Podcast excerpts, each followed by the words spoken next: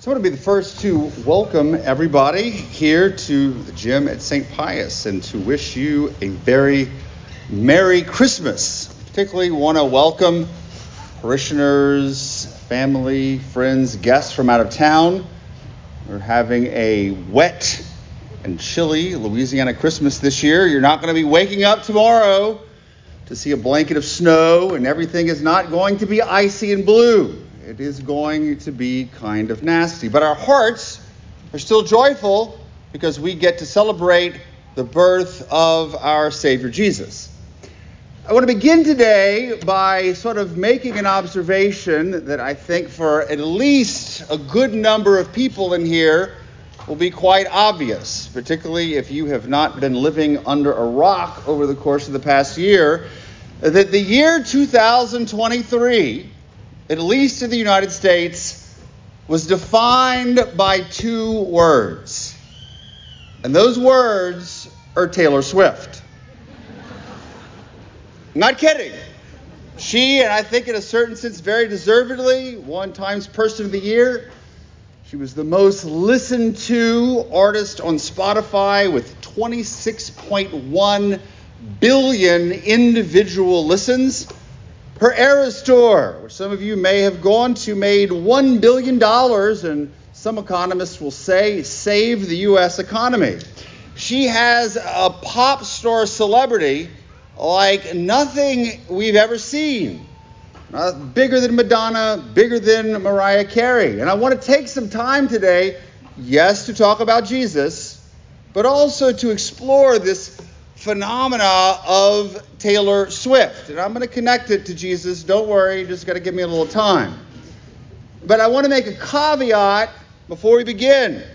I was chaplain over at UL from 2010 to 2021, and I saw a lot of young women pass through there who loved them some Taylor Swift. And I never fully understood it, maybe because I'm a guy, maybe because I'm a different generation. I first really listened to her in 2022 when her folklore album was released, primarily because it was produced by Aaron Dessner, who is a member of a band called The National that I really liked. I would have liked to preach on The National today, but about two of you here would care about that homily. So instead, we're going to talk about Taylor Swift. So I am not a Swiftie. However, over the years, I have grown to really understand a bit and appreciate her music. But still, as great of an artist as she is, and as unbelievable of a sort of a business person as she is, what explains her massive popularity? Massive popularity. So, I did some research, got some playlists, listened to some of her songs, reading a little bit of commentary, and I consulted a few former students who consider themselves Swifties. And so I came upon three things that I think make her popular, make her such this spectacular artist. First of all, is that she's so relatable. Relatable. The girl next door, in her lyrics, she seems so familiar, like a friend, particularly to young women. In her lyrics, very authentic, honest, and vulnerable, connecting emotionally with those who listen to her. She'll even admit her own imperfections. It's me. Hi, I'm the problem. It's me. I'm not perfect. I'm not perfect. But most importantly, she speaks to experiences. Experiences, frankly, I've never had. But boy, oh boy, a lot of people have bookmarking different stages in the lives of so many women in our nation today. Her music resonates. The second thing that I think is important is that she's a really good storyteller. Go and look at some of her lyrics. She, she's a great songwriter. In fact, unlike most pop stars who are complete hacks, she's really talented. She can write a fantastic song, especially a love song and especially a romance. Even when she's not writing about her own personal relationships, she can tell a story that speaks to the minds and hearts of so many people. And then, third and finally, probably most practically, is marketing. Taylor Swift knows how to market herself with her social media presence, showing love and admiration for her fans She adapts her musical style to every album and to every era. Her Easter eggs leave everybody curious and wanting more, and she's always new and fresh. I think most people who are Swifties in here might agree that these are key elements. But here's my point. As much as this is admirable, this is the key. These elements that make Taylor Swift so popular, make her such an amazing artist, are all at the heart of Christmas and are all at the heart of the message of Christianity. Relatability. God becomes man. Why? So he can connect with us, so he can relate to our experiences and walk with us at the different areas of our own lives through the sacraments. Babies are very, very relatable. We connect with them emotionally. The child is so approachable. Jesus is. God becomes man. It's not distant. He can be our friend. We can know him and he can know us. So we can make the friendship bracelets. We can take the moment and taste it.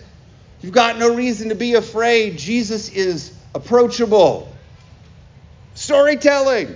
The power of the Christmas story, even after 2,000 years, draws people in.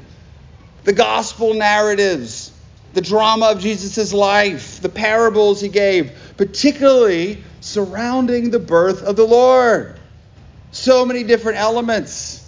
The Bethlehem star shining like fireworks over the stable. Since Bethlehem was not a sad, empty town, it was packed. And as a result, there was no room at the inn. These stories are important stories. Ultimately, though, it is a love story of how much God loves us, willing to become man in order to enter into an everlasting covenant with humanity. He's never going to call us again to break us like a promise, so casually cruel in the name of being honest. And then finally, marketing. The spread of early Christianity. It went all over the Near East.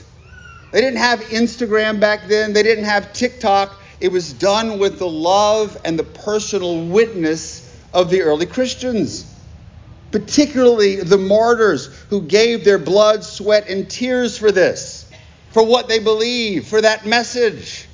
And it's one that has been relevant in every era in the past two millennia, and it's still relevant today. But here's the question that I sort of want to leave y'all with.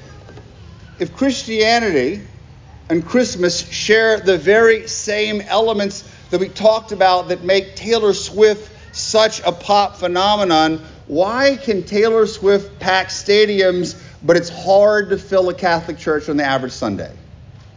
we got the same elements. What is lacking? Now, you think I'd have an answer for it, but I don't. I have an idea or two of what the issue is, and it's not so much, I think, what the world is doing wrong, but sometimes what we as Christians, priests, bishops, Catholics, are not doing correctly. So, this is my Christmas wish. Yes, I do hope, ladies, who want it, that you get tickets for the Eras Tour and coming to the Superdome in October under the tree. I have no pull with that. But I really want, over the course of these holidays and the Christmas dinner, yeah, you could talk about Father's great homily that connected Taylor Swift to Christmas and was definitely better than one that Father Bordelon gave in the, the main church. but I honestly want you to discuss these last questions. Why aren't our churches packed every Sunday? And what can we do about it? What can we do to make the message more relatable, to tell the story better, and to maybe even have better marketing?